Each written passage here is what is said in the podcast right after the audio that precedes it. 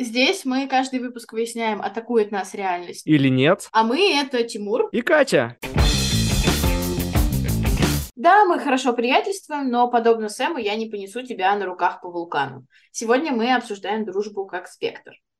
Давай начнем обсуждение в этом бесконечном разговоре с того, как мы вообще классифицируем друзей и есть ли у нас в головах такое понимание, что знакомые, приятели, друзья — это все разные люди с разными характеристиками. А, слушай, не знаю, вот как для тебя, для меня а, есть точка ноль на длинной прямой.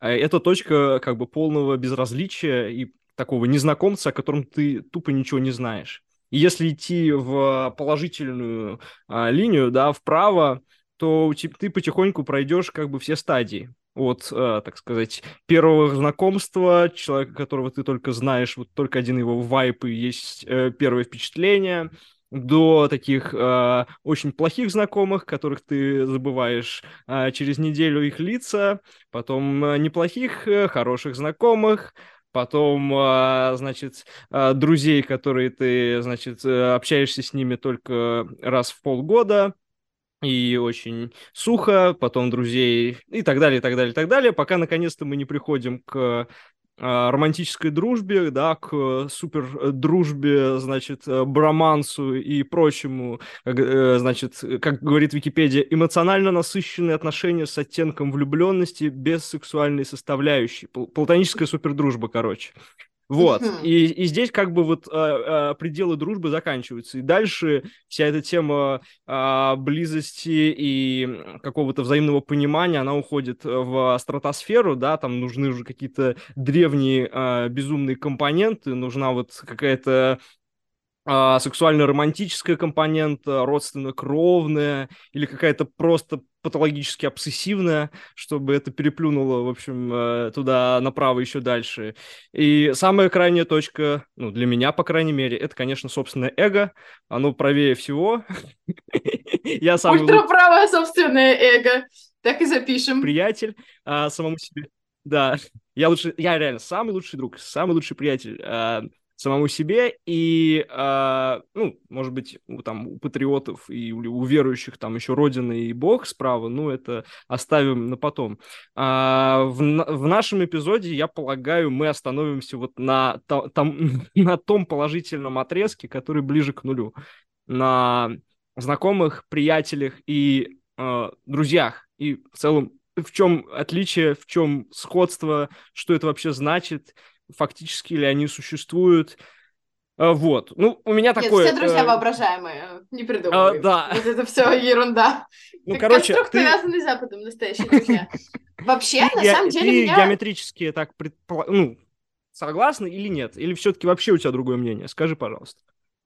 Частично, я бы сказала. Ты меня сейчас очень сильно удивил тем, что у тебя не параллельные прямые для друзей и каких-то условных э, гипотетических романтических интересов в будущем, а все-таки это одна линия, которая подразумевает как будто бы разный уровень близости с людьми, и что никогда ты не будешь ни с кем так близок, как с собой, что, скорее всего, так и есть. Но, тем не менее, что условный романтический интерес ближе для тебя, чем даже самый лучший друг. Есть вид, который я очень сильно люблю, э, про то, что не существует аналога подката для дружбы, а было бы здорово, если бы он был, я процитирую. Вот жаль, нет аналога подкатить для дружбы. Нельзя сказать, чувак, я в восторге от тебя, пошли в кошечки, наверное, мы попробуем узнать друг друга получше. Я хочу, чтобы у нас впереди было много общего опыта и обмена эмпатией, но надо с чего-то начинать. Я каждый раз, когда смотрю на этот твит, мне кажется, что если бы это было бы нормальным вариантом для отправки людям, с которыми ты хочешь подружиться, мы бы как человечество шагнули в светлое будущее. Ты просто высылаешь это людям, и все все понимают. Мне как-то кажется, что начало дружеских отношений, оно всегда немножечко странное, если вы не погружены в единый контекст. Потому что как будто бы знакомство всегда немножечко неловкое, и когда вы только начинаете разговаривать с новыми людьми, у вас э, есть такой период, когда вы выясняете, что нормально, что ненормально, на какие шутки человек реагирует, на какие не реагирует, и как будто на этом этапе происходит фильтрация. Останется человек знакомым, станет он приятелем или станет другом. Потому что, мне кажется, есть какие-то камни преткновения, и когда ты в первый раз пообщался со знакомым, и выяснилось, что ему нравится что-то, что тебе религия, так сказать, не позволяет любить, как будто бы близким другом он для тебя не станет. Не знаю, у тебя есть такое? А, слушай, я хотел бы еще ответить на твою реплику про то, что подкатить к друзьям, э, на секундочку просто. Мне это, честно говоря, всегда казалось каким-то на- настолько странным. Ну, то есть это круто, что у, у тебя есть такое желание. Мне это никогда не казалось релевантным. Мне всегда казалось, что это очень крипово, типа намеренно хотеть э, возыметь в ком-то друга. Ну, типа, дружба, она как-то, она она, мне кажется, не очень работает с ритуальщиной. Все эти там э, кровью расписаться в дружбе, это все так странно, не знаю. Мне кажется, мне кажется, дружба, она вот как раз про какую-то естественность и стихийность во многом. А что касается вот э, этого перехода, да, и э, переходного периода между знакомыми и друзьями, мне кажется, я готов дружить э, хорошо с людьми, которые не разделяют мои какие-то э, глубинные желания э, и глубинные настроения.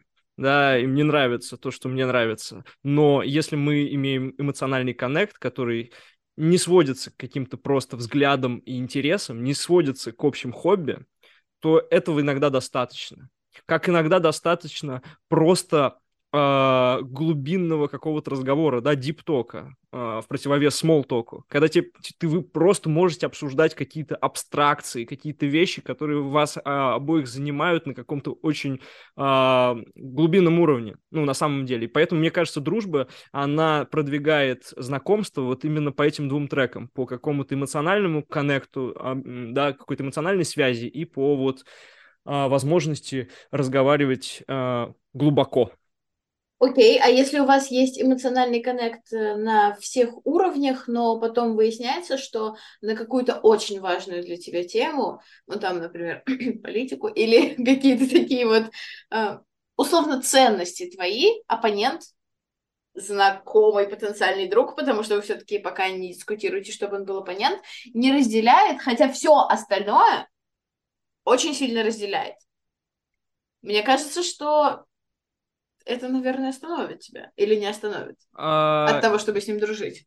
Честно говоря, таких людей не встречал. Может быть, потому что э, мои социальные круги, где я вообще могу с кем-то познакомиться и подружиться, они а, от, а, фильтруют этих людей. И я думаю, это, в принципе, такой естественный фильтр. То есть ты не познакомишься с кем-то, кто вот прям совсем радикально с тобой расходится в чем-то. Это скорее какой-то литературный э, киношный прием а, да, чтобы подружились люди не похожие и вместе кутили и, и, и ездили по прериям, да. Но мне кажется, мне кажется, иногда другие вещи, другие вещи превалируют.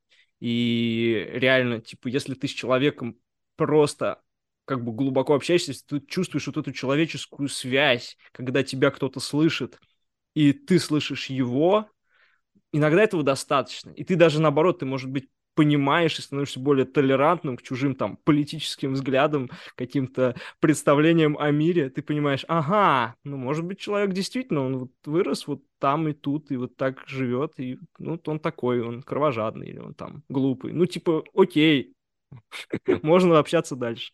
У меня иногда бывает такое с фильмами, но с людьми тоже, когда что-то или кто-то сформированы в среде и во времени, которая отличается от текущего, как будто можно им простить какие-то вещи, которые они говорят, делают, транслируют, потому что для них это нормально, и условно новая этика, в которой мы вращаемся и пытаемся выжить, никого не обижая, она для них чужда просто потому, что они к ней не привыкли. У меня вот какое-то такое ощущение есть. Вообще, я сейчас думала, пока ты отвечал на мой вопрос э, про то, может быть, действительно, когда у вас схожие интересы, у вас не может быть прям принципиально разных каких-то основных ценностей, то есть что вот этот вот фильтр происходит где-то на уровне не может хороший человек, который любит вот это и вот это, любить что-то плохое, условно. Ну и, например, если это человек из какой-то прям совсем другой среды, то, скорее всего, он не проявит интереса к вот этим вещам, которые ты так любишь. Не потому, что он плохой, а потому что как будто, опять же, его среда не подразумевает, э, что эти вещи вообще ему на глаза попадаются. А, я не знаю, как ты, у меня есть много знакомых и как бы приятелей, которые ну, с которыми я просто, ну, на очень многие важные темы, ну, просто не общаюсь. И более того, у, у меня, я думаю, у многих людей с, с знакомыми есть как бы вот коридор общения. Ну, грубо говоря, ты с некоторыми вот такими хорошими знакомыми ты просто общаешься на какую-то одну тему или на несколько тем. И вы как бы, это все тоже естественно происходит. Вы как бы начали общаться, и вы так продолжаете общаться. Да, с какими-то знакомыми ты просто тупо обсуждаешь прошлое, потому что это ваш общий опыт, и больше у вас как бы ничего в настоящем нету. Поэтому ты говоришь с однокурсниками, одноклассниками, а, вот помнишь того препода, помнишь того, значит, Ваню из 5 Б. И все это, типа, ваше, ваше общее. Больше ты ни о чем с ним не говоришь, ты с ним не обсуждаешь, там, материалист ты или идеалист, э, там, любишь ты «Звездные войны» или нет, как бы пофигу. Ну, типа, вы Хотя как будто бы это могло бы обогатить ваше общение. Я думала тоже про школьную и университетскую дружбу, потому что как будто вас объединяют общие воспоминания, причем не всегда общие воспоминания из мест, где вы учились, это воспоминания об учебе. Есть люди из университета, с кем мы сталкивались э, не столько на парах, сколько на какой-то внеучебной деятельности, что называется. И это нас объединяет больше, чем тот факт, что на лекции мы сидели в соседних рядах, потому что мы сформировали какой-то общий опыт, мне кажется, это сильно сплачивает людей и как будто является основным двигателем на пути от знакомых к друзьям. И еще мне кажется, что это же может стать таким тормозом на этом пути, потому что есть как будто уровни мероприятий, на которые ты приглашаешь знакомых, приятелей, друзей, и есть некоторые отличия в степени близости людей и выборе мероприятий, исходя из этой степени близости. Потому что как будто они подразумевают, что ты будешь более уязвимым и открытым к этим людям, и ты не захочешь э, проводить это мероприятие, участвовать в какой-то активности с малознакомым человеком, потому что вам еще неловко, никто не знает, как кто на что отреагирует, и это может быть что-то такое спорное, и мне кажется, что это такой замкнутый круг в общении со знакомыми, потому что получается, что ты с ними никуда не ходишь, потому что вы как будто недостаточно приятели, а только знакомые, но из-за того, что у вас не формируется совместный опыт, вы так и остаетесь просто знакомыми, которые в основном разговаривают смолтоком и никогда ничего не обсуждают. Вообще, мне кажется, что в среднем по больнице с большинством людей ты не разговариваешь на какие-то глубокие темы и на какие-то абстрактные темы. Вы обсуждаете то, что действительно происходит в реальности, происходило или будет происходить, и не доходите до разговоров о вечном. Слушай, мне кажется вообще, то есть для знакомых и для вот для тех, кто только пытается подружиться сильнее, для них talk это, в принципе, может быть и хорошее решение. Ну, то есть ты обсуждаешь погоду, и через разговор о погоде или там через разговор о том, какой, какая сегодня, я не знаю, красивая улица или там вкусный чай в буфете, ты э, чуточку, чуть больше как бы вот аккуратно э, силуэт человека узнаешь. Вот. Э, ну, это как бы такие осторожные шаги. Есть люди, я знаю таких людей, которые начинают с диптоком как бы сразу приставать. Э, я хотел тоже сказать про индикатор. Не знаю, есть ли у тебя индикаторы, ну, такие а, объективные индикаторы, кто для тебя этот человек, насколько ты ему близок, насколько ты чувствуешь вот эту связь внутреннюю. Для меня дружеская ревность, вот такая колющая и глупая, что типа, ой, у, у него есть еще какие-то друзья, это вот как раз показатель, что этот человек для меня, ну, типа, хороший приятель. То есть понятно, что это чувство нужно подавлять, но мне кажется, это вот важный индикатор, потому что со знакомыми, ну, лично у меня такого вообще нет. То есть, окей, знакомый мне рассказывает про сотню других своих знакомых. Круто, прикольно. Я даже узнаю что-то новое про этого моего знакомого. А вот это когда друг, ой, да у меня есть еще вот такой друг, блин, почему у тебя есть еще какой-то друг? У тебя же есть я, блин. Вообще, мне кажется, у меня нет такого, честно говоря.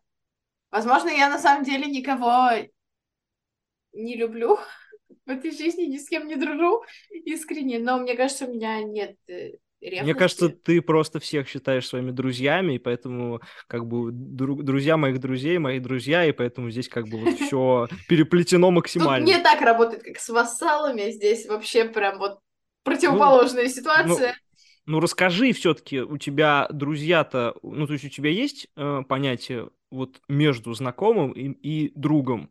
Или у тебя какой-то сразу идет э, переход э, в эту фазу? Вообще, Я тебе кажется, расскажу все про свою жизнь. Это правда, это я снова разболтался, теперь я не загадочный. Это я, я, я очень часто рассказываю штуки, которые как будто можно было бы и не рассказывать людям, которые как будто бы и не были пока готовы слушать, но это вот происходит. Иногда это, кстати говоря, их э, прям исключает из списка людей, с которыми я общаюсь, потому что они больше со мной не хотят общаться. Не потому что я им рассказала, и на Вау. этом их использование... Я не знаю, как-то вот так... Значит, ты мне, ты мне тоже что-то не рассказала? Страшно. Возможно, возможно, ты просто был к большему количеству моих рассказов готов, чем некоторые люди. Я не знаю, мне кажется, что когда мы с тобой начали общаться, мы как раз начали с не очень talk, потому что я не помню было ли у нас за первые годы общения какое-то количество смолтоков в университете?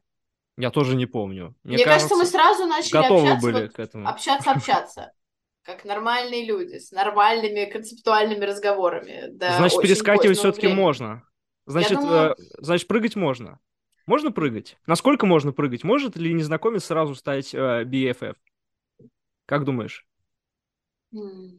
Субъективно да, но тут не очень понятно, если он для тебя сразу станет BFF, стань, станешь ли ты для него тоже сразу BFF? Mm. Потому что Слушай, я вообще считаю, что дружба — это прежде всего одностороннее чувство, как и, в принципе, приятельство и знакомство. Ты сначала кого-то считаешь кем-то, а уже кем он тебя считает, это как и со всеми остальными категориями. Даже вот отрицательный, так сказать, отрицательного луча прямой, да, враждой и так далее, и более положительный, как бы сначала это все одностороннее, а потом как бы чем оно становится с двух сторон, это уже другая история. Мне кажется, как раз то, где ты ставишь точку разных людей на прямой, и как тебя этот человек ставит на этой прямой, это как раз создает какую-то уникальную динамику людей. Типа, насколько каждый из вас считает э, другого кем-то. И соединяясь, вы создаете вот этот уникальный ансамбль человеческих отношений. А еще мне кажется, что если мы считаем дружбу процессом, который начинается на каждой стороне сам по себе, угу. то как будто бы не так критично. Друг, приятель или знакомый ты для них. Просто тут есть взаимозависимость. Есть взаимозависимость. Понятно, что ты э, с меньшей вероятностью так решишь, если, если короче, другой так не решит. Какова вероятность, что асимметрия в ваших расположениях на прямых друг друга, тех, про которые ты говорил, спровоцирует, что в конце концов ваша дружба закончится или трансформируется. То есть, если вы, условно, если расположить нули ваших прямых друг над другом, и точки, которые вы поставили при этом Какой не находится... угол между ними? Да, это можно... Что это значит для вас? Геометрически, что значит для вас эта дружба?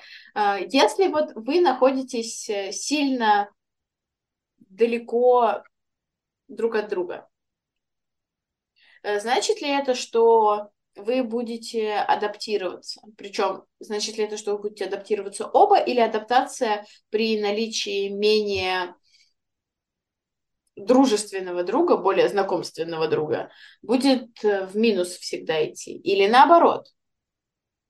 Короче, если на ваших прямых э, он поставил тебя на единичку, а ты поставил его на четверку, какова вероятность, что потом вы сойдетесь в двойке или двух с половиной? А, то есть или... такое по поиск, э, да. Как... Слушай, это да, интересно. Или, или вы это будете очень... именно в минус склоняться обязательно оба, или оба будете в плюс. И от чего это зависит? Ну, в каком-то абстрактном пространстве мне кажется, что люди должны все-таки сходиться где-то посередине, в зависимости от того, кто более дружеский или менее дружеский человек, он более активен вот в этих взаимоотношениях. Потому что если человек считает тебя знакомым, это не означает, что он пассивно воспринимает, э, ну, как бы вот это отношение. Он может, наоборот, он может активно тебя считать просто каким-то малознакомым человеком, да, условно говоря, не отвечать тебе на сообщения, э, как-то говорить однословно, например, или просто не делиться чем-то, потому что... Э, а ты продолжаешь, да, там общаться, или наоборот, ты отбиваешься от какого-то человека, который решил, что ты, в общем, гораздо больше друг, чем ты считаешь. А, мне кажется, в этой ситуации скорее в, в реальной жизни скорее просто выигрывает чья-то точка. То есть кто-то просто а, получает, ну, или, или, или не то, что выигрывает, но скорее к ней какой-то уклон сводится, потому что так, мне кажется, просто энергетически проще. Проще. Что, э, что если есть ориентир, проще идти к этому ориентиру. Да, ну, типа того, типа того. Э, или человек, кто-то кто должен сдаться на раннем этапе. Может ли, значит, для менее дружественного и более знакомственного человека сдаться то есть под натиском. Мне, кстати, кажется, что может на самом деле, потому что э, с некоторыми моими друзьями мы начинали общаться с того, что я просто очень много с ними общалась и приходила с э, предложениями помочь в каких-то вопросах, которые вроде как несложные, но вроде все равно тебе приятно, что к тебе кто-то приходит и решает за тебя несложный вопросик потому что ты тогда можешь решать свои сложные вопросики, а тут у тебя есть хороший помощник, он хорошо помогает. И мне кажется, это, как бы это ни звучало, это как будто мини-манипуляция для того, чтобы заставить друзей с тобой дружить в дальнейшем. Слушай, а моя любимая теория числа Донбара, она гласит, что у людей есть 150 плюс-минус а, активных знакомых. Из них там еще есть э, несколько более узких кругов, да, там, по-моему, 25 это такой узкий круг хороших знакомых, и 5 это типа узкий-узкий круг супер-супер хороших знакомых, который включает всех. Там не только лучших друзей, ну и, собственно, там возлюбленных, родителей, детей и прочего.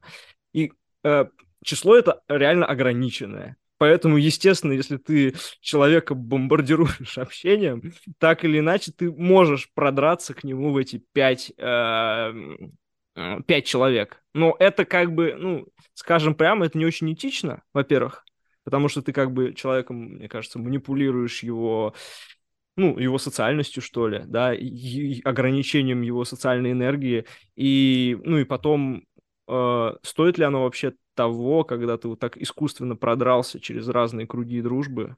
Ну, наверное, иногда стоит. Особенно если тот человек, он ничего не все знает. Я готова поспорить, потому что, во-первых, мне кажется, что если человек не хочет, чтобы ты продрался, ты не продерешься. Потому О. что такой опыт у меня как О. будто бы тоже был. Ого. А во-вторых, э, я не знаю, насколько это действительно манипуляция в прямом понимании, потому что когда ты это делаешь на этапе зарождения вашей дружбы, ты это не делаешь, потому что в твоей голове работает связка. Вот я сейчас помогу им с какой-нибудь вещью, а потом они будут со мной дружить, потому что я такой полезный. Скорее ты думаешь, боже, какие они классные. Мне так хотелось бы сделать их жизнь чуточку лучше и при этом побольше с ними потусоваться. Предложу им вот это, потому что для меня это не сложно, а для них приятно. Короче, это как будто бы Возможно, манипуляция это слишком громкое слово, и я звучу хуже из-за того, что я использовала такую формулировку. Но мне кажется, что, в общем-то, все выигрывают на определенном этапе, но при этом, если человек прям сильно не хочет с тобой общаться и дружить, то никакие твои ухищрения подобного рода не помогут ты веришь в человеческую природу и человеческую свободу. мне, мне так кажется, что как раз люди, особенно в таких социальных ситуациях, где э, намекают на их дружелюбие, намекают на то, что они должны быть э, как бы э, доверчивыми, терпеливыми, терпимыми и так далее, мне кажется, люди склонны немножко э, себя подавлять, что ли, и поэтому э, люди немножко подстраиваются под других людей, да, если только у них нету сознательного э, вот какого-то желания сейчас, ну или полусознательного желания не вступать в какие-то новые дружеские отношения. Я так, бы сказала, кажется. я бы сказала, что оно не всегда сознательное. Это точно. Это М- точно. Мне так, мне так кажется, потому что у меня бывает иногда недоверие к людям, которые мне ничего плохого не сделали, и как будто бы мы могли бы с ними подружиться, но что-то не складывается на этапе начала общения, где мы вроде знакомимся, но мы даже не приятельствуем, потому что я испытываю какое-то странное ощущение, будто бы это того не стоит, и что-то стоит между нами, и оно мешает нам подружиться и стать замечательными приятелями, а потом какими-нибудь лучшими друзьями, которые тусуются все время вместе и прекрасно проводят время. Короче, мне кажется, иногда что-то становится на пути, ты можешь не осознавать, что это и почему так. У меня бывает такое, что недоверие к людям, причем любым, не, не, не важно, насколько близким, насколько взрослым, невзрослым, насколько в разных стартовых взаимоотношениях вы с ними находитесь, у меня вот бывает такое чувство, что лучше, наверное, не усугублять, не, не общаться слишком много с этим человеком, потому что, скорее всего, это закончится чем-то не самым прикольным для меня.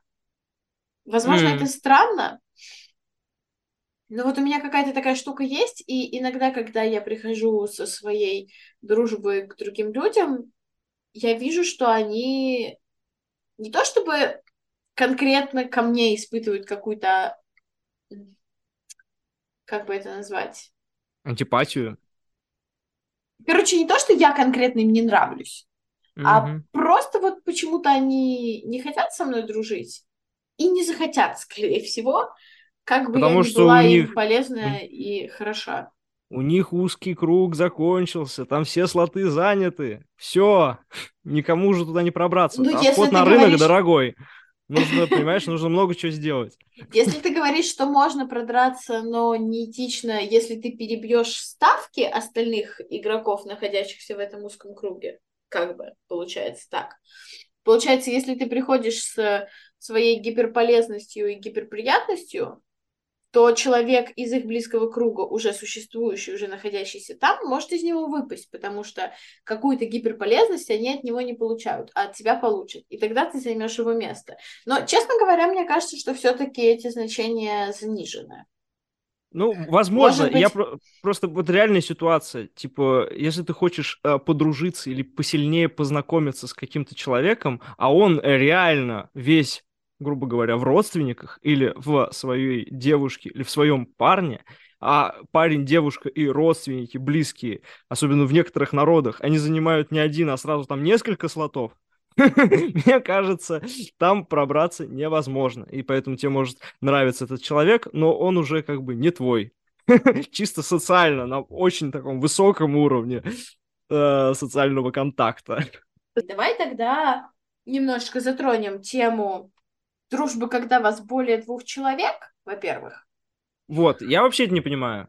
Это, кстати говоря, мне кажется, тоже относится к школьным временам очень сильно, в взрослой жизни чуть поменьше, но общее ощущение у меня такое, что в детстве как-то вы больше дружите компаниями, и как будто для взрослой жизни это менее удобный вариант, потому что если вас больше двух, значит, вам нужно больше двух графиков, которые включают в себя работу, возможно, романтические отношения, какие-то домашние дела и прочие вещи, как-то синхронизировать, чтобы вам просто в этой компании где-то побыть чтобы вам встретиться, чтобы вам пообщаться. Даже если пообщаться не встречаясь, все равно для этого нужно выделить время. И как будто когда ты маленький, вы все высыпаете во двор и общаетесь в этой большой компании, это потому, что у вас нет ничего, чем вы могли бы заняться вместо этого. Но когда вы уже в более осознанном взрослом занятом возрасте, это сложнее просто потому, что вы взрослые занятые. Блин, мне сразу вспомнились мои любимые ситкомы. Friends, Seinfeld, It's Always Sunny in Philadelphia, где у тебя группа очень хороших друзей постоянно тусуется друг с другом.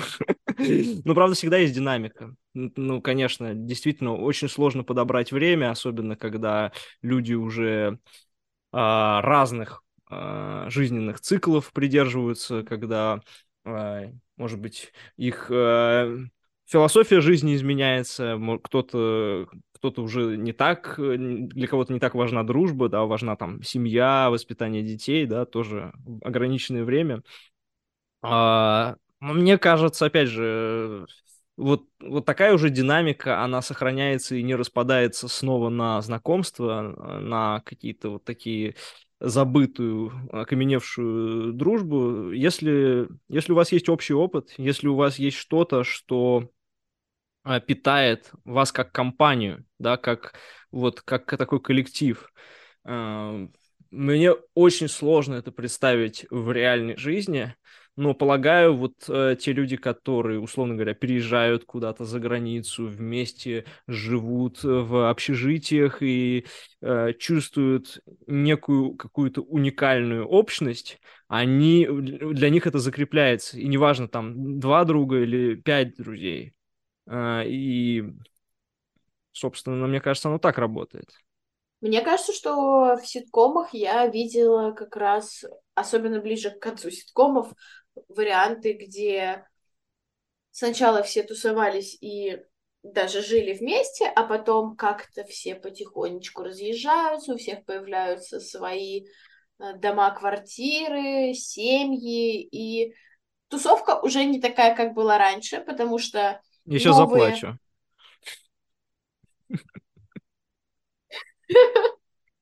Угрожающе.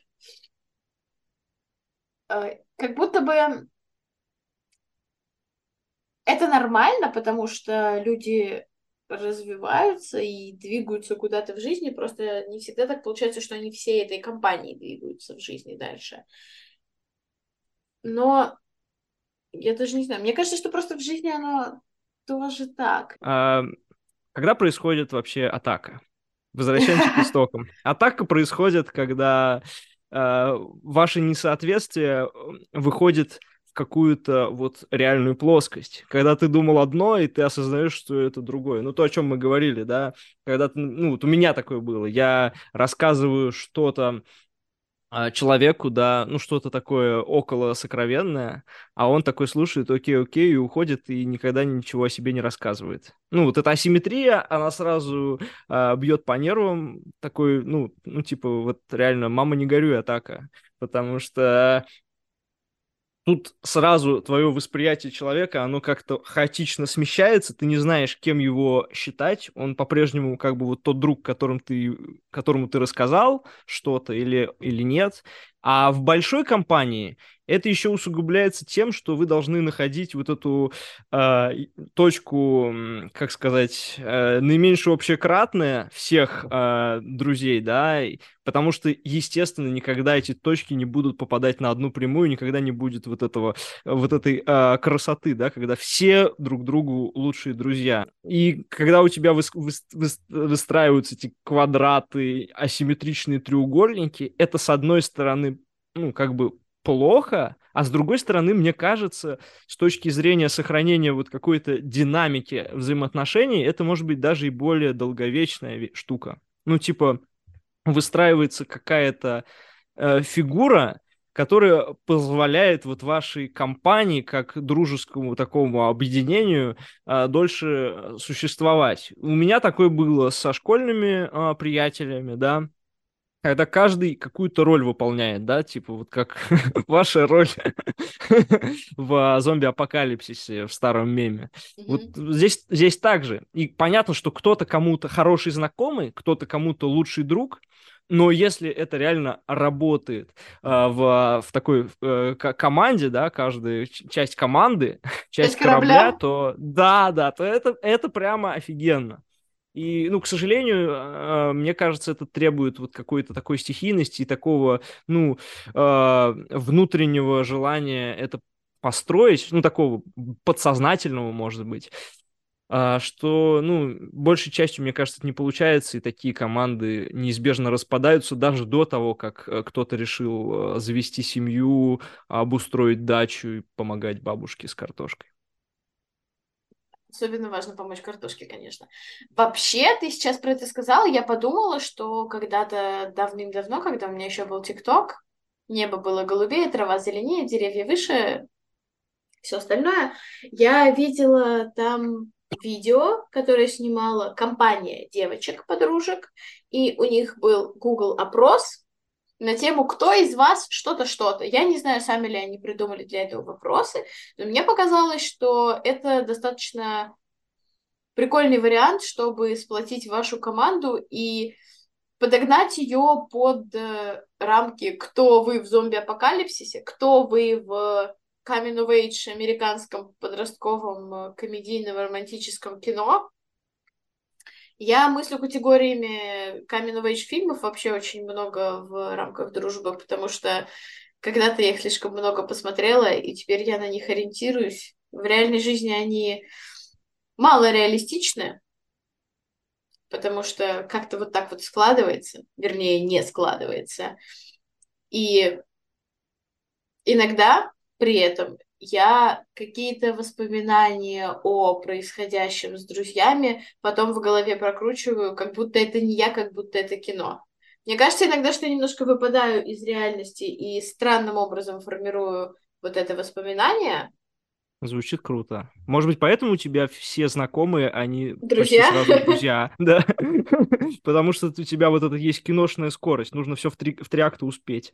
Поэтому, блин, сегодня вы знакомы, завтра вы уже друзья, послезавтра у вас уже все драма, а, вы, вы пытаетесь понять, какие, насколько вы друзья.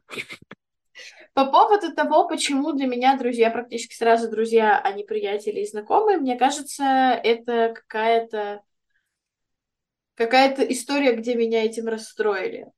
Такое ощущение, что с приятельством и дружбой история как раз о какой-то асимметричной дружбе, где я дружила, а мне сказали, что я знакомый или приятель.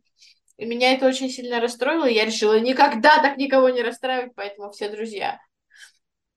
Очень понятно, интересно. понятно, что невозможно, чтобы все друзья были одинаковыми, и у меня тоже есть градации, просто в моей картине мира как будто сказать, что кто-то знакомый или приятель, это все-таки немножко принизить его по сравнению с тем, что ты сказал бы, что он друг.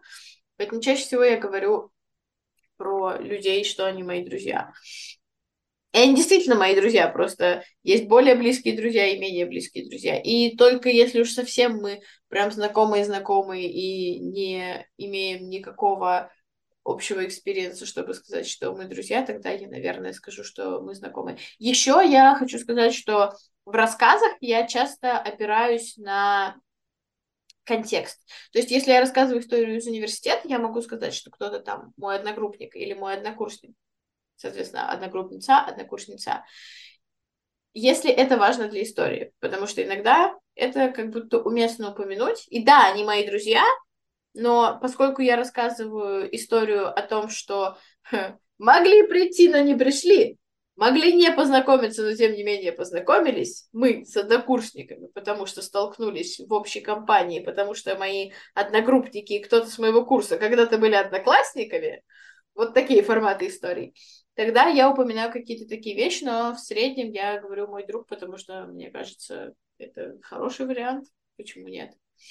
Э, Катя, а скажи, пожалуйста, вот на какой точке, на каком этапе развития взаимоотношений человеческих, да, вот на этапе какого, какого вида приятельства или какого вида дружбы э, ты бы хотела останавливаться, и вот что тебе кажется, э, ну, в какой-то степени, может быть, идеальным э, уровнем вот такого вот взаимодействия? Вот какая дружба тебе видится таким эталоном, скажем так, и, и, как, и, и, и, соответственно, где меньше всего ожидать атак, если мы говорим вот про м, такие закидоны и опасности.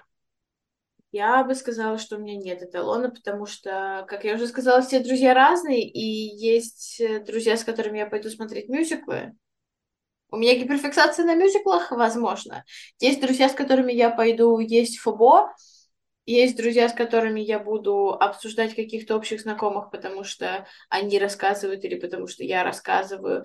Есть, короче говоря, есть куча активностей, как будто бы, и общих интересов, э, которые закладывают фундамент для нашей дружбы. Понятно, что там есть э, пространство для маневра и развития, но, тем не менее, есть какие-то вехи основные. Ну, так какая веха самая прикольная для тебя? Ну, не может быть такое, что тебе все там, все виды знакомств, все виды дружбы, все виды приятельства нравятся. Вот ты можешь какой-то вот, не знаю, период описать, да? Просто сразу, сразу хочется какие-то аналогии с а, романтическими отношениями, но если от этого отойти, да, ну потому что там этапы гораздо более конкретно выделены. С дружбой мы не делим на этапы, к сожалению, потому что, опять же, потому что дружба, она более хаотичная, она более стихийная. Так, по поводу идеального формата дружбы. Я не уверена, что я когда-то об этом задумывалась. Иногда прикольно вспоминать самое начало общения с людьми, когда все еще такое новое, и вы еще не привыкли. Но с другой стороны, я уже говорила, что в самом начале общения у вас есть э, некоторая неловкость, вы еще ничего не знаете, а вдруг так нельзя шутить, а вдруг такое нельзя упоминать, вдруг там какие-то детские травмы у человека, которые триггерятся вашими шутками, к которым все остальные друзья уже привыкли. Но при этом как будто Долгота дружбы обеспечивает э, большую близость при наличии правильного развития этой дружбы через э, взаимодействие, через общение, через обсуждение каких-то важных для вас вещей, через совместный опыт. И это вроде как более важно в долгосрочном периоде, чем ощущение от первой прогулки с ними, когда вы только встретились, и ты в восторге, еще не слышал никаких спорных моментов, и ты пока просто... Вообще, на самом деле, может быть, это какая-то дофаминовая штука, я вот думаю. Потому что это же вроде про предвкушение радости, а не про саму радость. И мне кажется, что когда ты только готовишься к тому, чтобы потусоваться с человеком, и это там вот реально первое общение с этим человеком, такое пост первознакомственное, но первое общение, которое может перевести ваши, ваши отношения в сферу приятельских. Как и, это, и это тебя расслабляет, это тебе нравится? Конечно, у меня абсолютно противоположное мнение. Я... Ну, мне кажется, постфактум ты уже, когда про это вспоминаешь, ты думаешь, боже, а, было так мило. Хотя, какая ну, ностальгия. Нет, а, да, как будто это ностальгическое чувство. И ага. из-за того, что Слушай, я не знаю, я не могу сказать, что это меня расслабляет, но я помню свои эмоции от самого начала общения с людьми против тех, которые сейчас, и они, конечно, абсолютно разные. И иногда тебе хочется почувствовать себя так же, как когда ты чувствовал, так же, как ты чувствовал себя тогда в самом начале. Ну, я, я, я бы сказал, что это прям атака какая-то, потому что у меня, у меня, меня совсем иначе. Я не знаю, блин, интересно, если такие люди, как ты, ходят по земле, а я с ними общаюсь. А ладно, короче, короче, сло, сложно, мне, мне реально, вот сейчас мне тебя очень сложно понять. У тебя не бывает такого? А, да, у меня пик никогда не бывает в начале. У меня пик, он всегда в конце. Я не могу сказать, что это пик. Это просто, как говорила когда-то наша лекторка по линалу и матанализу такие Гималаи местного значения. Прикольно. Не, прик... функция. Прикольно, если такие у тебя Гималаи есть. Просто, ну, для меня вообще, а, как бы, самая лучшая конфигурация приятельско-знакомских отношений — это вот такая активная, значимая дружба, да, но при этом которая успела отстояться некоторое время и которая, ну, представляет собой э, такое вызревшее, выдержанное вино. Э, который можно положить в погреб и на пару лет о нем забыть. А потом при, прийти обратно и, в общем, обрадоваться, и все, все хорошо. Ну, то есть, э, не требующая, дружба не требующая постоянной подпитки новыми эмоциями, новыми впечатлениями, но при этом способная вот на этот глубокий какой-то коннект. Вот, э, потому что то, что требует подпитки, оно как-то вот очень, мне кажется, стрессово, и ты чувствуешь, что ты не успеваешь, а все более сильные вот такие, значит, что ты должен все моменты с другом э, испы- испытывать, ну или, по крайней мере, какую-то значительную часть жизни, ну, мне кажется, это излишним, а все, что, типа, я просто знакомый, я разговариваю и так далее, ну, оно просто не является чем-то значимым, что-то, на что хочется тратить много ресурсов. Но это, это мой сценарий. Но если ты не будешь тратить много ресурсов на знакомых, у тебя не будет шанса, чтобы они стали твоими друзьями. А, Звучит, смотри... как будто я персонаж из мультика, который агрессивно со всеми дружится. Знаешь, а, вот да. этот с лесными животными, с каким-то рандомным дедом на остановке. Это, это как будто в реальности на самом деле не настолько... Я, я честно говоря, но... я не знаю, как это работает. А, может быть, потом надо подумать. Надо подумать, реально. Я пока э, ну, из своего опыта не могу однозначно сказать, по каким критериям какие-то люди отсекались, какие-то возвышались. А, это было по-разному, очевидно, в, раз, в разных обстоятельствах. Но вот одно могу сказать точно, это то, что Самая комфортная дружба это, конечно, когда у вас плюс-минус близкое а, отношение к друг к другу, потому что вот эти все сложные конфигурации, они их выстроить э, сложно, и не факт, что они получатся, а когда все-таки э, ты считаешь плюс-минус э, его другом 99 степени, и, значит, он тебя так считает, она тебя так считает. Вот, но в целом... Тогда есть еще одно. Сложно. А, давай поговорим про то, как то время, в которое мы живем, влияет на знакомство и продвижение знакомых по дружеской лестнице. Как тебе кажется, есть ли какое-то влияние у формата нашего общения, у диджитализации мира и всего такого прочего? Ну да, с точки зрения вот такой обыденного представления о технологиях, конечно, то есть текстинг, он э, помогает э, многим знакомым быстрее перейти в сторону дружбы, как бы это парадоксально не звучало, потому что в тексте на самом деле иногда очень много индивидуальных черт, которые в таком общении и смолтоке, как бы таком традиционном э, трансформации из э, знакомств дружбе, может быть и не быть. А, и тоже такая, может быть, тоже мысль на поверхности, это, конечно, а, в принципе, то, как люди себя воспринимают в обществе и, как они воспринимают вот этого того самого незнакомца, который может быть потенциальным другом, потенциальным приятелем. Если, да, если этот потенциальный незнакомец э, ну, это частично пересекается, да, с вообще представлениями о первом впечатлении, но на самом деле не только если ты идешь в общество, которое тебе кажется каким-то более враждебным, или если оно реально более там раздробленное, поляризованное по каким-то темам представления, то, конечно, э, вот начать общение сложнее, потому что тебе нужно нащупать вот эти штуки, да, не, не попасть э, по линиям э, лазерных разграничений, да, чтобы э, не, не попытаясь найти знакомого, не стать, э, не найти какого-то ужасного врага, который будет э, тебе, э, не знаю, строить козни в следующие несколько лет. Поэтому, э, ну да, мне кажется, в целом вот эта атмосфера и наше восприятие этой атмосферы, где мы заводим эти знакомства, где мы пытаемся найти друзей, непосредственно места рекрутинга этих самых друзей, не обязательно школа, там офис или, или что-то еще, может быть, ну, может быть, это там какое-то место увлечения, место общественной жизни, да, какой-нибудь в театре познакомиться, почему бы и нет.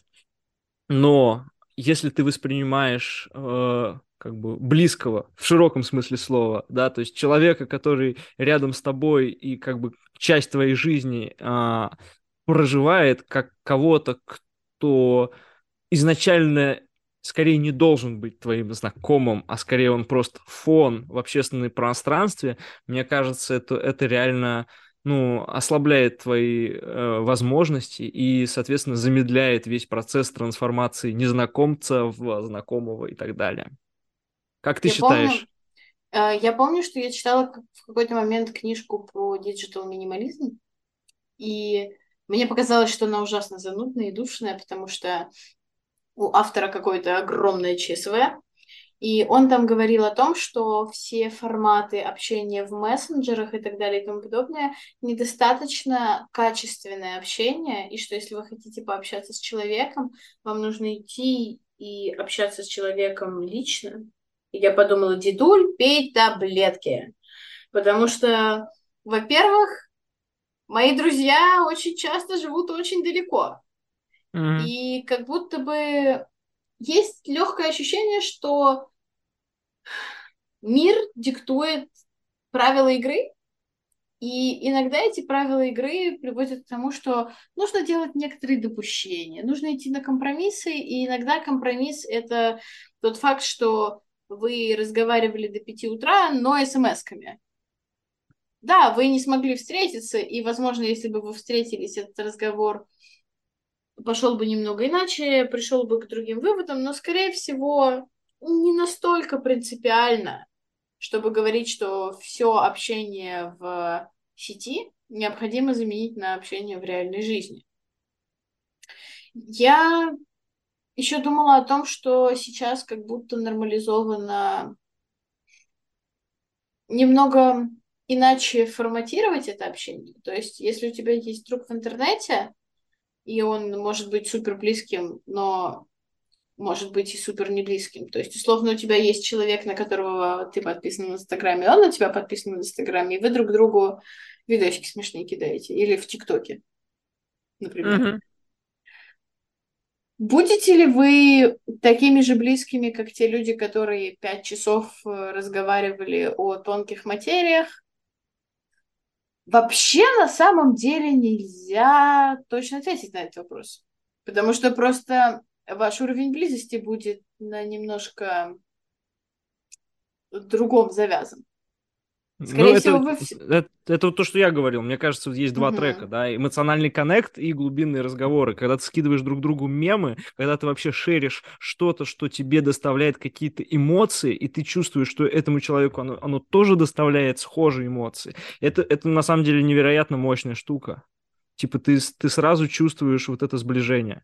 Интересно, насколько люди выбирают скорее типа одному треку и или они это совмещают, и вот это у них самая настоящая дружба, если вы и эмоционально глубоко общаетесь, и при этом что-то э, разделяете, делите, что доставляет вам а... обоим переживания.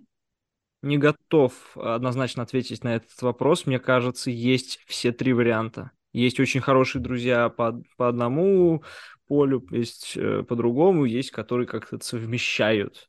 Просто те, которые совмещают, это просто самые интересные друзья с точки зрения, как их можно наблюдать, да. Ну, мне так кажется. Может быть, есть какие-то другие пути, но основное, я думаю, это именно вот такое. Поэтому и здесь не пролегает граница, мне кажется, между текстингом и реальным общением. Лично для меня, конечно, а, общение в офлайне, оно кажется более интенсивным, более интересным, ну или, по крайней мере, общение вот такое в видео, э, да, а, или, по крайней мере, общение в видеоформате, например, да, то есть когда ты видишь человека, ты видишь его реакцию, у тебя и зрительная часть, и слуховая работает, и как бы больше сразу поступает вводных данных. А это Мне всегда кажется... интересно.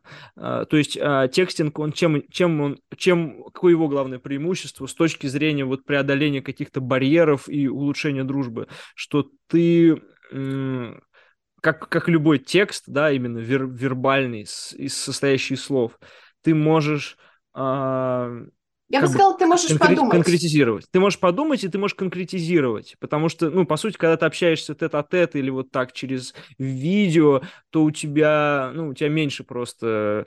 Uh, у тебя меньше конкретики. Ты сказал, и все, у тебя меньше uh, права на, на, ошиб, на ошибку, да, грубо говоря. И ты да, ну, но при же, этом э, вероятность ошибки, учитывая спонтанность реального разговора, разговора словами через рот, давай скажем так, будь он mm-hmm. в формате зум-звонка или прогулки в парке. Просто mm-hmm. тот факт, что вы разговариваете. Прогулка в парке еще дает тактильность, но я не уверен, что это ко всем э, типам друзей э, свойственно, да, то есть есть ли реально люди тактильные, которые вообще, то есть им текстинг это вообще непонятно что, они не смогут с, с людьми законнектиться, им нужно, чтобы даже знакомый перешел в стадию друга, им нужно его там потрогать по плечу, условно говоря. Странно, что ты это говоришь, а не я, потому что мне кажется, что это скорее моя история. Ну, я не знаю, может быть, ты недостаточно со мной дружишь, конечно. А, но... А, нет, я, я просто, я просто, ну, я просто это не понимаю тоже. Ну, то есть, типа, come on. Зачем? What for. Тимур like, don't touch, don't touch, please. Не, я, я, пони, я как бы интеллектуально я понимаю. Ну, то есть, типа, я человек, ты человек. Вы дотрагиваетесь друг до друга, вы понимаете, что вы оба из плоти, и что вы просто, ну, как бы, существа человеческие, и вам пр- проще теперь понять э, истинную природу, истинные схожести друг друга. Но, не знаю, как-то другие вещи перекрывают эти плюсы. А с какими-то гиперблизкими друзьями ты все так же считаешь? Вообще, в целом, ты не хочешь, чтобы люди тебя трогали? А, раньше я был больше склонен, да, с какими-то близкими друзьями, условно говоря, похлопать им по плечу. Но вот это, знаешь, типа а, объятия, ну, типа, я не знаю, опять же, у меня, я не, не считаю, что слово «друг» нужно вот так разбрасывать. Я его, собственно, не разбрасываю. Мне кажется, оно имеет какое-то под собой эмоциональное, эмоциональную какую-то силу, которую я не хочу вот так просто в суе произносить. И отсюда, я думаю, а, то же самое с какими-то телесными а, связями, даже вот, условно говоря, там объятия, э, ну, рукопожатие — это другая, другая, другая моя а, фигня, так сказать. Но в целом я не знаю, мне кажется, может быть, это тоже из детства идет или откуда-то еще, но мне кажется, вот это, а, знаешь, какая-то такая близость, которую ты еще вербализируешь и говоришь, это мой друг, а друг, ну, не знаю, друг это, это мой всегда... друг это сильно трогает друга. Э, да, это, это реально какое-то такое сильное слово, которое, ну, фактически для людей, наверное, значит больше, чем, наверное, я могу это сказать. Ну, может быть, я просто слишком осторожен в словах, но я не люблю называть своих, ну, фактически друзей друзьями. Вот. Извините. Я скорее, вот, мне кажется, прям на противоположной стороне спектра. Я скорее назову друзьями, даже если потом выяснится, что вы не друзья. Но и не шили я... Не то, чтобы я даю всем шанс быть друзьями, а в смысле, ну, я действительно думаю, что мы друзья. Агрессивное, а, неловкое молчание. Э, я понимаю. Я, я, не, я, я как бы тебя понимаю, потому что... Да, да, я поняла. Ты не понесешь на... через вулкан на руках и так далее. Я не понесу через вулкан, э, не знаю, может быть, и понесу. Понимаешь, тут как, как, как обстоятельства сложатся. Но обычно мы, э, люди произносят слово «друг», да, в таких очень каких-то бытовых и простых ситуациях, потому что, к сожалению, не всегда, не, не, нет у нас возможности в реальной жизни вот как-то проявить дружбу, ну что, типа, занять денег. Ну, то есть, вот вот, вот какого-то возвышенности нету. Поэтому, может быть, проблема в том, что до, до, какой, до какой-то, после какой-то стадии даже очень сложно развивать дружбу в, степ, в степени близости, потому что ты не знаешь, что дальше делать. Ну, вот если только не переходить в романтическую вот эту сверхдружбу, о которой... Я, я прям а, удивлена, что ты об этом так говоришь. Серьезно, потому что вообще, с одной стороны, странно, конечно, что я этому удивляюсь, потому что я неоднократно говорила, что в какой-то момент, э, когда я общаюсь с новыми людьми и дохожу до стадии Боже, они еще достаточно новые друзья, но они друзья, и они мне так нравятся. Мне кажется, вот эта вот нежная дружба, она как раз граничит с какими-то... Я бы не сказала, что это прям романтические чувства, но определенная схожесть есть, конечно. Вот, и mm-hmm. когда ты точно так же гиперзафиксирован, и ты думаешь, боже, мой друг, мы с моим другом только что много говорили, и сейчас я лягу спать, а утром проснусь и напишу своему новому другу, и мы с ним снова будем говорить, а потом мы еще увидимся с моим другом. Господи, звучу, как будто мне пять. Но, в общем, мне кажется, что в голове а может быть это как-то работает на снова дофаминовом и прочих гормональных уровнях. Э, схожим образом работает с романтическими заинтересованностями вроде как будто. Но я не знаю, все равно есть нюансы, как обычно. А, понимаешь, э, ну просто я свою точку зрения еще раз напомню, что как дружба это спектр, так и а, романтика это спектр, да, и поэтому мне кажется, тут как бы схожести просто напрашиваются, конечно. Просто потому что у этого есть этапы. Мне просто кажется, что э, как будто вот это вот заинтересованное, практически влюбленное, нежное отношение к людям на первом этапе вашего общения, будь оно дружеское или романтическое, оно просто по формату как будто похоже, когда ты много думаешь вот реально про этих людей. И они занимают большую часть э, твоей жизни, большую часть твоих будней и мыслей в эти будни, потому что это просто что-то новое. И это как раз мы возвращаемся к тому, что у меня есть какая-то слабость. Знаешь,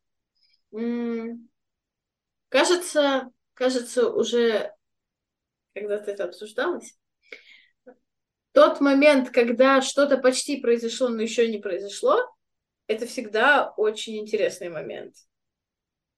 И как будто зарождение дружеских или романтических отношений это и есть вот этот почти момент.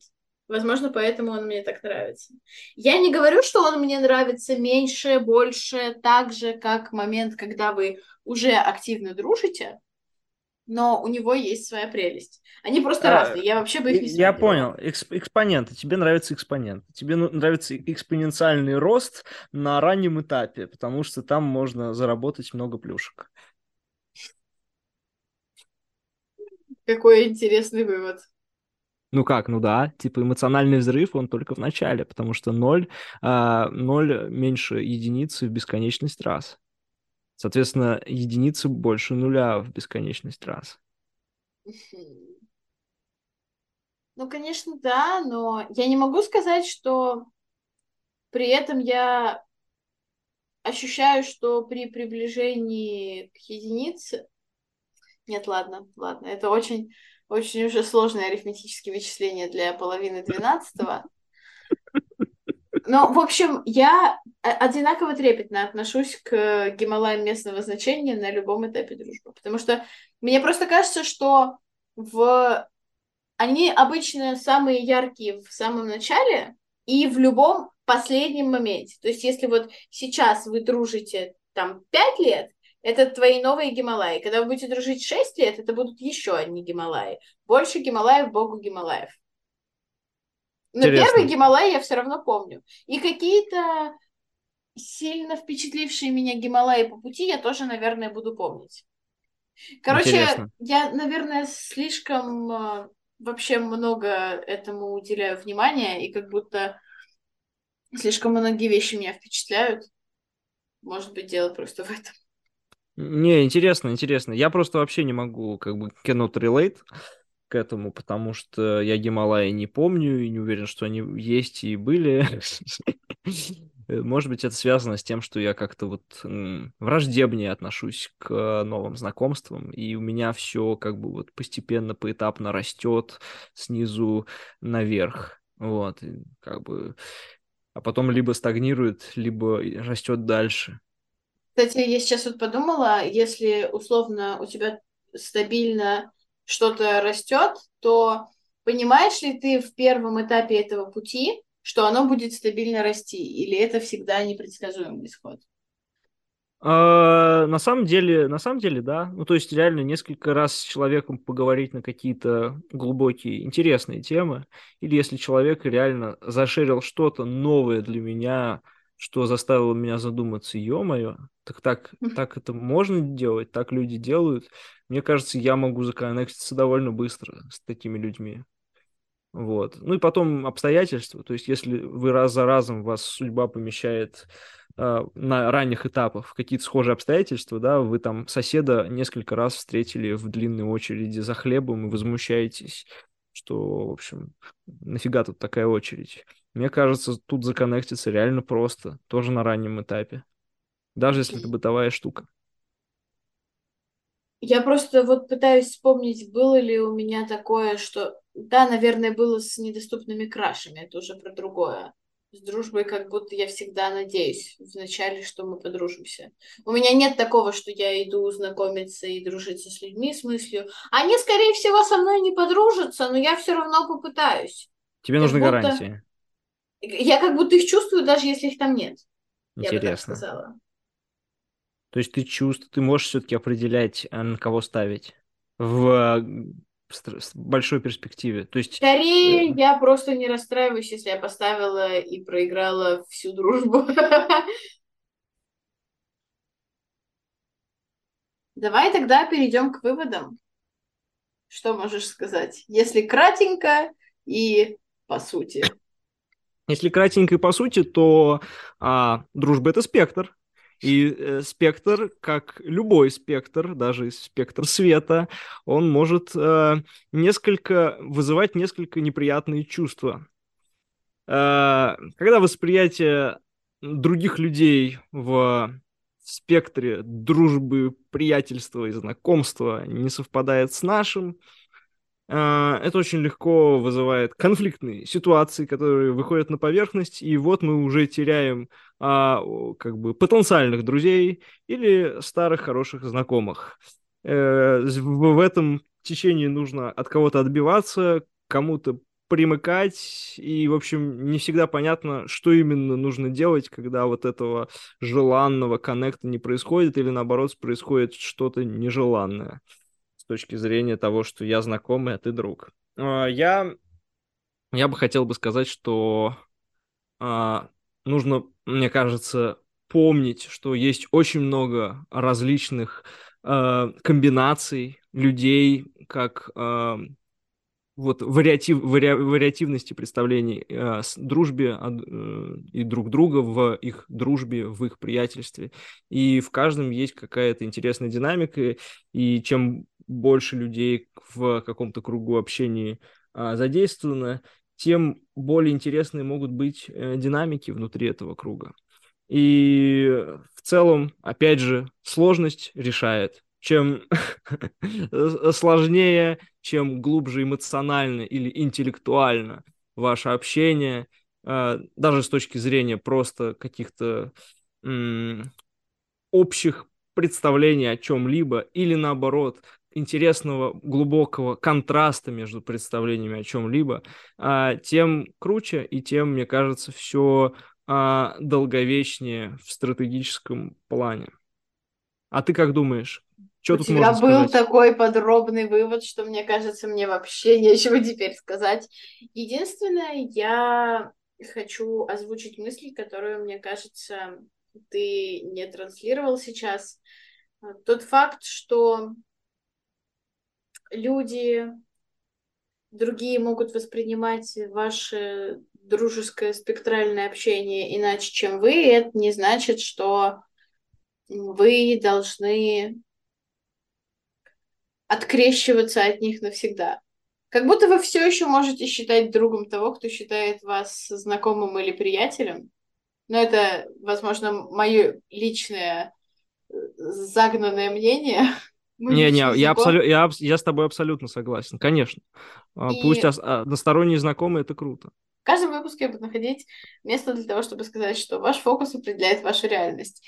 И если вы считаете, что они друзья, значит, они друзья в вашей картине мира. И... А как избежать а- атаки-то такой ситуации? Не воспринимать как атаку, я бы сказала.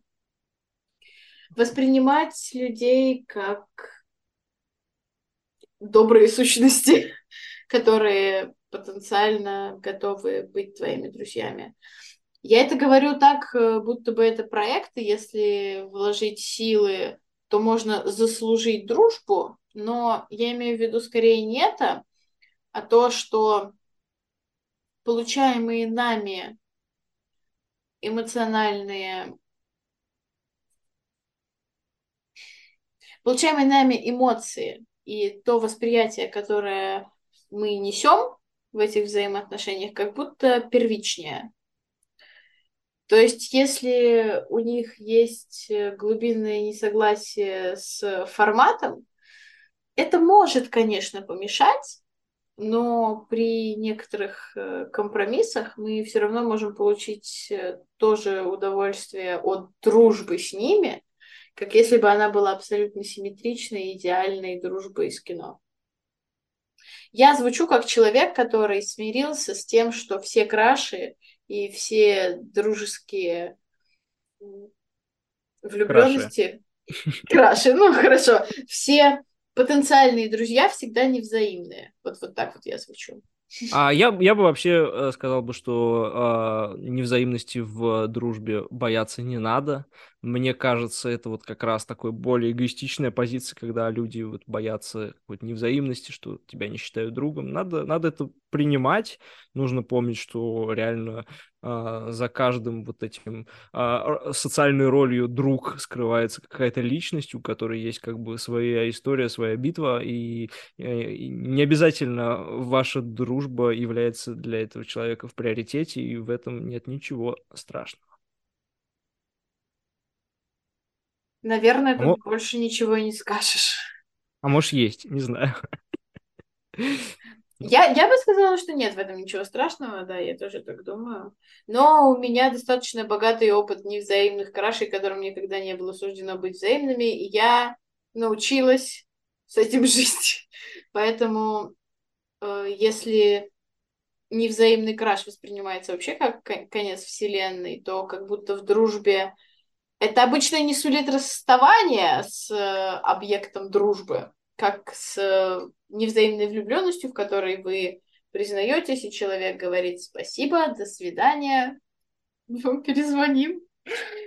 PTSD кикин. Э, вот, как, как будто бы в дружбе это не так критично, а значит, переживаемо и ваша дружба может продолжиться после этого. С романтическими отношениями сложнее. Поэтому я не считаю, что это что-то страшное. Наверное, мы на этом остановимся на сегодня, а в следующем эпизоде обсудим, как еще мир нас атакует. Или нет?